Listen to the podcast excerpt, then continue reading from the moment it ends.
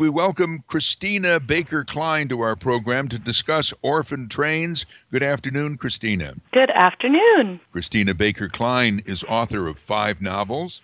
She's a native of England. She lives in the New York City metropolitan area, but also spends time elsewhere in uh, our land, Minnesota and Maine, among others. And her best selling novel, Orphan Train, is based on extensive research she has done into the subject of America's orphan trains. Her book is the Amsterdam Reads selection for 2015.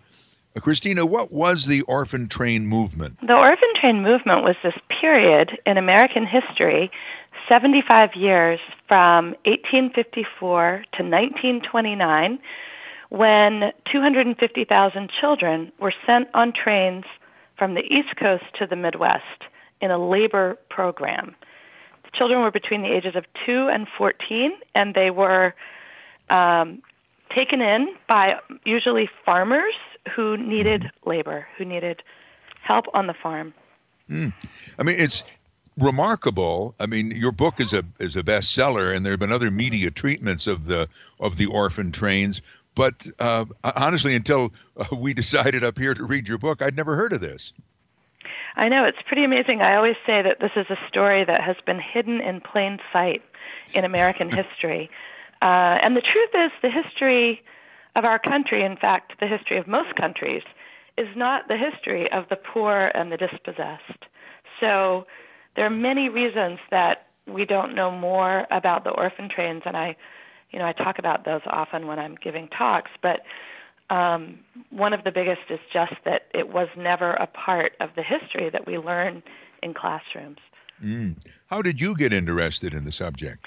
Well, I was lucky enough to stumble on this story when um, I was visiting my in-laws in Fargo, North Dakota, and um, my, we were stuck inside during a snowstorm, and my mother-in-law opened this book that was a celebration of the small town of Jamestown, North Dakota, where she had grown up. And there was an article about the orphan trains, and it featured her father, who mm.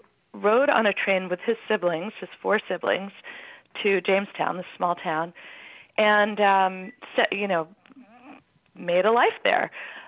She never knew anything about it. She knew he had been orphaned, but didn't know any other details. And in the course of my research, I eventually found that he wasn't, he and his siblings weren't on an official orphan train. They, um, they had come there as orphans, but they were um, sort of unofficially there, not from the East Coast, but from Missouri. But at the same time, it highlights how many children were kind of traveling on trains around the country. There were way more even than just the numbers of the orphan trains, which are quite sizable as they are.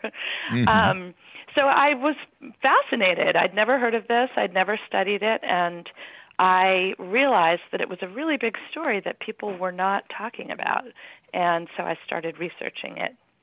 Now, your book, which is an, is a novel, work of fiction, follows one young girl who has it seems to me she has bad to horrible experiences in her first two placements, generally a, a, good placement in a third home. Is that kind of a typical experience, or is there no typical experience of the orphan train riders?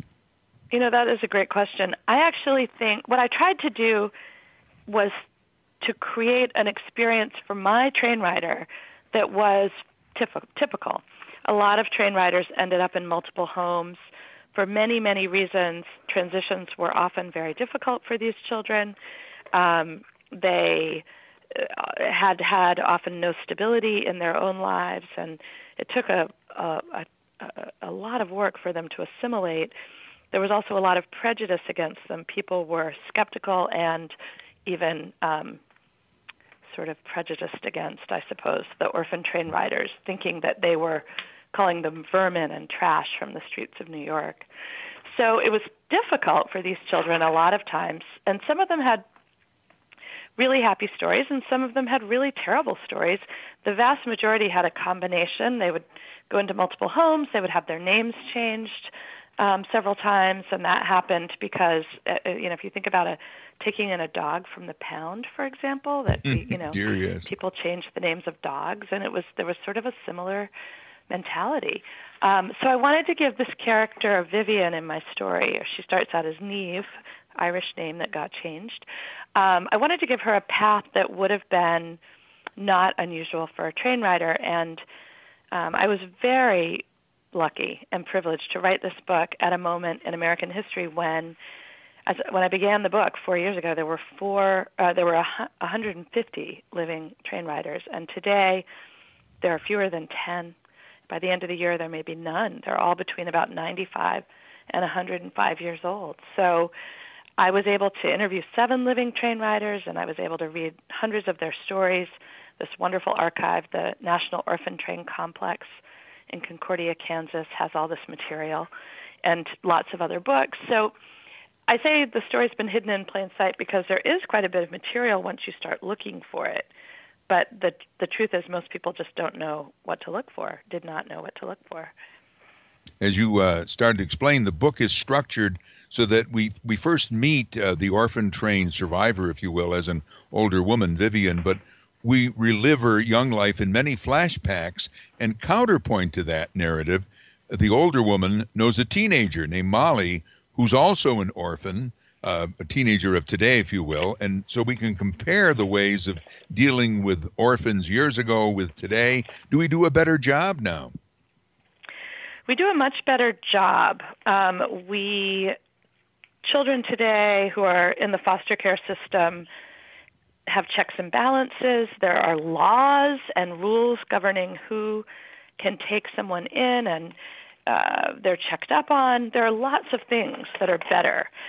But with that said, it is still very hard to be a child who's been abandoned or dispossessed or feels unwanted. And the truth is that the feelings that the orphan train riders had are no different than the feelings that children have today uh, in the foster care system who um, feel abandoned. And so that's part of what I, I think is really interesting about this story and perhaps why it's resonated with people. Because even today, it's not easy to be a child who's in that system. Um, no matter how well-intentioned people are and no matter how ultimately well treated these children are, they can still feel that they've been sort of they're still at the mercy of a system that they don't understand. Mm. And you uh, uh, told us that there are uh, still some survivors of the train riders. I, I was really, uh, well, I don't know, shocked, but I mean, it was, uh, I guess you know, just doing the math, that the orphan train riders are indeed dying out. How many did you say? Like fewer than 100 are left today? Fewer than 10. Fewer than, Fewer than 10. 10. I mean, and they're all between 95 and 105 years old, the ones who are still alive. So just think about how lucky I was to be able to to to spend time with living train riders who could tell me their stories. Mm. But when there were more of the um, train riders, and you say there are 250,000 kids that uh, mm-hmm. took part in this uh, process, they had quite an active, or, or, maybe still have among their descendants, quite an active uh, organization. I the one thing I well for a long time they did not. Um, for a long time, the train riders felt a great stigma about what they had been through, and they didn't talk about it. One reason we don't know much about, and we didn't know much about this story for so long, is that the train riders themselves were reluctant to share their story, feeling great shame about it. They had grown up feeling that they weren't allowed to speak about what had happened to them. So um, that's that's sort of an uh, uh, an intense legacy that took me a long time to wrap my head around. Um, what happened is that eventually their descendants started asking questions like, "Why do you have no birth certificate? Why do you have no birthday? Why do you look nothing like our other relatives? Mm-hmm. Why even do you have an accent?" You know, in some cases, these children um, these children would have, be taken in when they could already, of course, read and write or talk, and they had, they still carried accents with them. So it was when the descendants started asking pointed questions that they really wanted answers to that the story began to come out. And also the descendants were really proud of what their uh, relatives had gone through. And so that also was sort of a, a an exciting and cleansing um, opportunity for the train riders to have a new lease on their stories.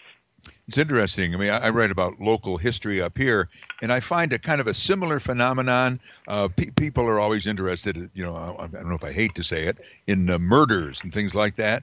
Mm-hmm, and I mm-hmm. find that after one or two generations uh, go by, the, the descendants are often the ones that are, are so eager to tell me about that murder that great, you know, their yeah, great great grandfather exactly right. was hung for.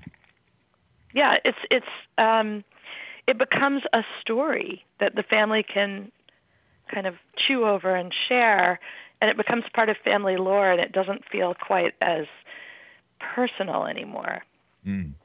We're speaking with Christina Baker Kline. She is author of the best-selling novel Orphan Train.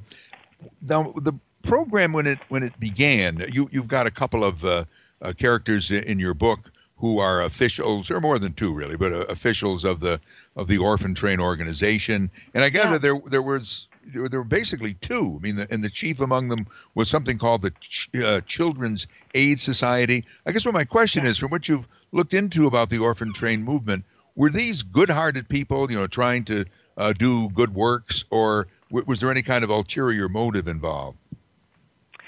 Both.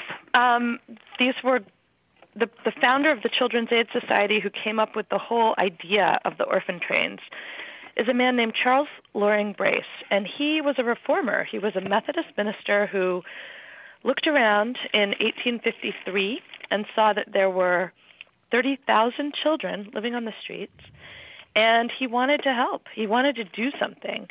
And at the time, as insane perhaps as it sounds to us now, um, you know, children were property and poor children were labor, pure and simple. So his idea was that these poor children would work and that they would have jobs and that that was a good thing um, and that he was sending them to a life of industry and um, fine, moral, upstanding, you know, citizenry in the Midwest. He saw the Midwest as this sort of bucolic wonderland for them, the children. Um, and furthermore, his original impulse was sort of evangelical. He wanted these heathen children, these Catholic, Jewish, non-practicing, whatever, to get off the streets of New York and to get into good, solid Protestant, preferably Methodist homes. mm-hmm. So that was definitely part of it, um, wanting, you know, to kind of save the souls of these poor children.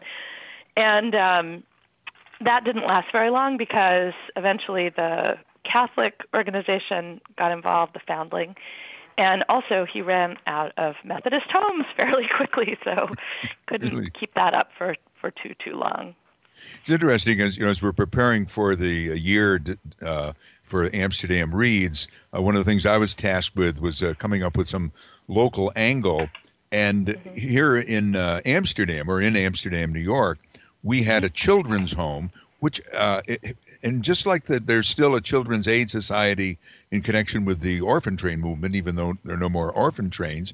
Even though we no longer have a children's home, we still have the organization. The exact title of it escapes me that uh, was founded to create the children's home, which was a, a sta- I guess you'd say a standard orphanage. And I had some dealing with it. My sister worked there uh, during the during the summers, and I'd sometimes accompany her because she was also watching me during the day.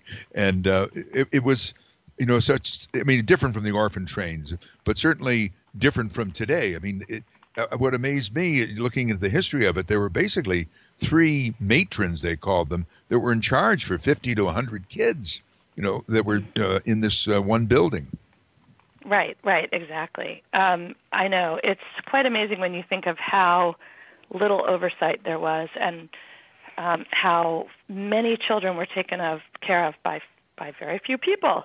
Um, and in New York City, the orphanages were overrun. They were so crowded in the 1850s and 60s that Charles Loring Brace had to house children in the local jail, um, just in cells with prisoners, just to have a place to put them. So the problem of these children was quite enormous, and um, there there did not seem to be an easy solution we've uh, focused on New York City. Is I mean, did most of the kids come from New York City? Yeah, most of them did. They came through Grand Central, but there were also, you know, there's anecdotal evidence of children coming through Baltimore and Boston and Philadelphia and other points on the East Coast. Um, and those were not as, as big. But an interesting thing is that, you know, the, according to the sort of official orphan train rider information, the trains went from, the official trains went from the, as I told you, the East Coast to the Midwest. But actually, a lot of these children ended up in upstate New York, a lot of them. And when I do a present, I have a presentation that I give, and I have a slideshow that's just wonderful, filled with documents and photographs and everything. And uh, it shows, I have a map, I have two maps that show that a lot of children went to upstate New York. So that was interesting too. They went to farms. Well, I was giving a presentation in New York actually um, a while ago, and there was a woman in the audience like who was about 94 and she was with her daughter and she said that she had grown up on a farm in upstate New York and that every summer they had orphan train riders come boys to work the farm. She said those boys had the most marvelous time working on our farm. And I thought I would really like to interview those boys and hear their story. Yes. Now do you know I mean uh, we're in the eastern uh, New York, the Mohawk Valley. I mean, uh, up right. there, or do you know any specifics of where they went in uh, New York? I don't. I only have anecdotal stories, but there are. I, you know, and, and here's one problem with this whole story. Um, there, the record keeping was very spotty. For many reasons, they did not keep track of the children. The truth is, they didn't want these children to be tracked back. They didn't want anyone to come and get them. Once it, the decision was made to put children on the orphan train, mm-hmm. there was no turning back, and the parents were supposed to have no contact with them whatsoever. And by the way, the term orphan train is a, a bit of a misnomer. Um, only 30% of the children, from what we can tell, were actually orphaned. The rest were taken out of homes, they were runaways, they were abandoned, and they were even mm-hmm. plucked off the streets by the police. Parents would tell their children not to go out after dark in New York because you might get whisked away into a paddy wagon and taken, put on an orphan train. Really, or at the very least, they were. Uh, per, you know, I think the current lingo, or was uh, a few years ago, a PINS, a person in need of services. You know, for yes, various yes, reasons. Yes, that's right. That's right. Really? Now, so, why? No, yeah, so, so record keeping was spotty, so we don't have exact numbers. Didn't mean to interrupt you. My next line of thought was, why did the orphan train stop? In fact, it says you, they started in the 1853, end in 1929. A specific date. I mean, was that it? It was the end of it right then. Uh, it ended in 1929. Yes, um, there was. A, yes, it was a specific end date. Um, it it's very interesting, and that's part of my. And I, I don't even know if I'm coming to visit you people, but um, I've been, you know, talking all over the country about it. There are a lot of reasons that the orphan trains ended in 1929, but one of the most interesting is that um, their travel, the travel of these children, was subsidized in part by the railroad companies that wanted bodies to go to the Midwest. They needed to populate these barren locales and so they paid to put the children on the trains. And in 1929, they built their last depot, and they didn't need to do it anymore. So part of the reason, a big part of the reason that the train stopped running was economic. Um, and, you know, the tide was turning a little bit on public opinion, um, although as far as New York was concerned, it was sort of out of sight, out of mind. There wasn't much of a backlash on this end. There was more of a backlash in the Midwest. Um, as I mentioned, prejudice against the train riders and the sense mm. that, as with any new immigrant group, quite frankly, um, you know that these these these immigrants were spoiling this their their kind of bucolic ideal. So there was there was prejudice of all kinds.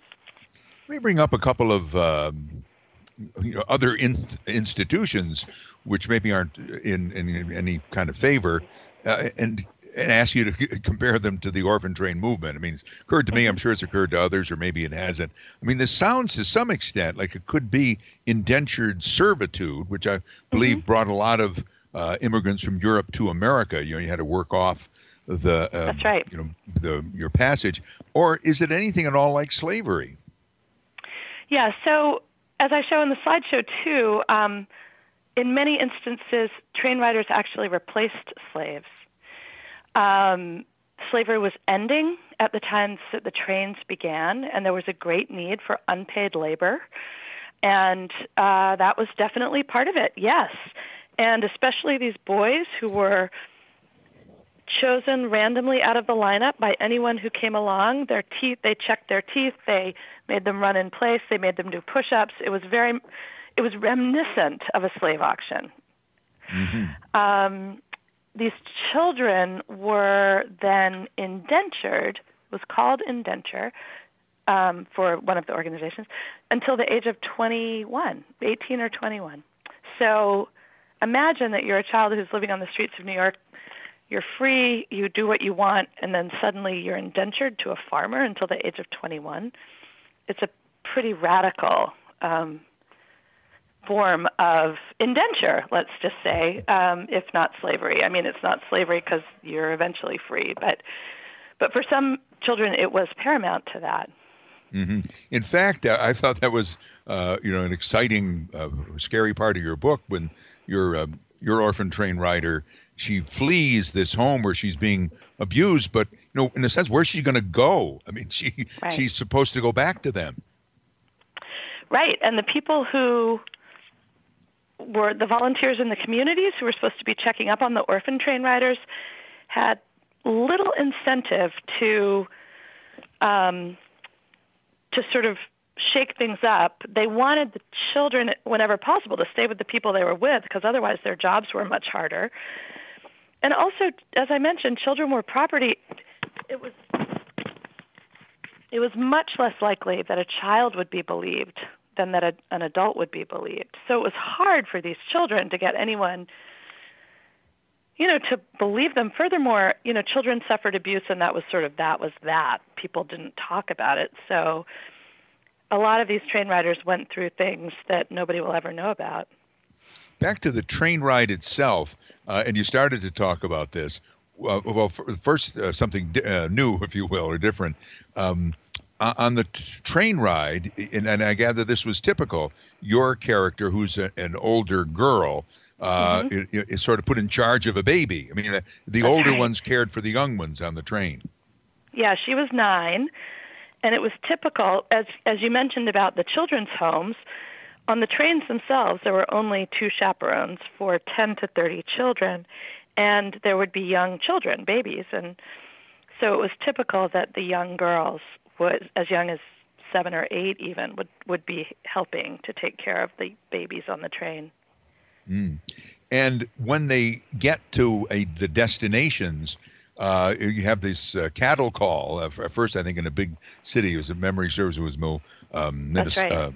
The Twin Cities, Minnesota. But in any event, uh, the, the boys are often the first to go, the strong boys and the infants. those were by far the most popular. The girls, ages really 9 to 14, were the least popular, the last chosen, for a lot of reasons. They were considered fallen women. They were considered a threat to the female of the household. And, you know, unlike boys who could live and sleep in the barn, um, the girls lived in, were domestic help usually. They usually live had to live they lived in the house and they cooked and cleaned and sewed and took care of children. And those jobs you know required that you be around the family a lot. So it was it was hard to be an adolescent girl. And i have to say it's still hard to be an adolescent in foster care Yes. Um, or maybe just hard to be an adolescent, too. it's definitely hard to be an adolescent but you're not as likely to get chosen as a cherubic baby Well, and, and getting back to um, uh, your point about, I think the the appeal to, of this story to the general population. I mean, um, all of us, you know, have you know, maybe questions about where we came from and this, this and that. And mostly it, it's a kind of a mundane uh, story, but you often wonder what was the, the real story. Uh, but That's if you're abandoned for one reason or another, either through sickness or intent uh, by your uh, by your parents, it's uh, you know it's quite a loss. It's a huge loss, and you know it's interesting because one of the groups that's responded to this book um, fairly powerfully is um, adoption groups. Um, of course, foster care groups. I knew that would probably happen, but um, I was just meeting with someone the other day who who was adopted, and she uh, said that closed adoption doesn't feel that different in some ways. That you have no idea where you came from, no way to trace it back, and then that that that can often feel like a great loss. And certainly that's was true of these orphan train riders. They not only were not allowed, to, they were told they were not allowed to sort of trace back to their families of origin, but their birth certificates were altered, destroyed, and locked up. So they had very little recourse. And there are miracle stories of people finding, you know, their their families, going back to their families, but it wasn't very common because it was so hard to do.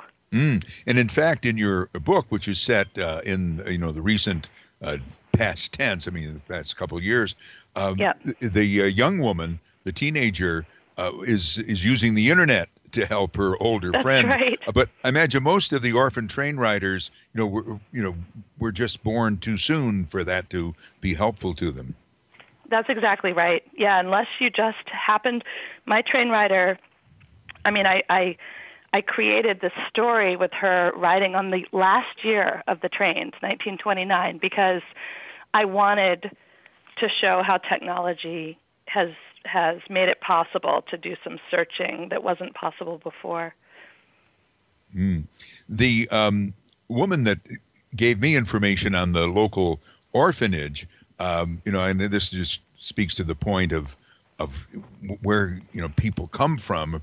Uh, Yeah. She, you know, her parents were migrant farm workers, and she said that it was just a basically the police that made the decision that she and her brothers had to go to uh, an institution. Their parents weren't fit, and That's so right. she- and that happened a lot. The police would step in and make a decision. Um, there's another aspect of this that I just think is fascinating. It, people used to believe that poverty and sort of bad luck uh, in terms of, you know, being poor yeah, immigrants was contagious. And so it was seen to be a kind of merciful thing to take children out of homes where their parents were poor or alcoholic or whatever, um, because then they would avoid the contagion. They would escape the disease of their inheritance, essentially. It's a fascinating, all of these layers made it kind of created a situation where this, this orphan train idea could take flight and thrive over 75 years. Christina Baker Kline, I thank you very much uh, for joining us. Thank you so much. You've been listening to The Historians. Our guest, Christina Baker Kline, author of the best selling novel Orphan Train.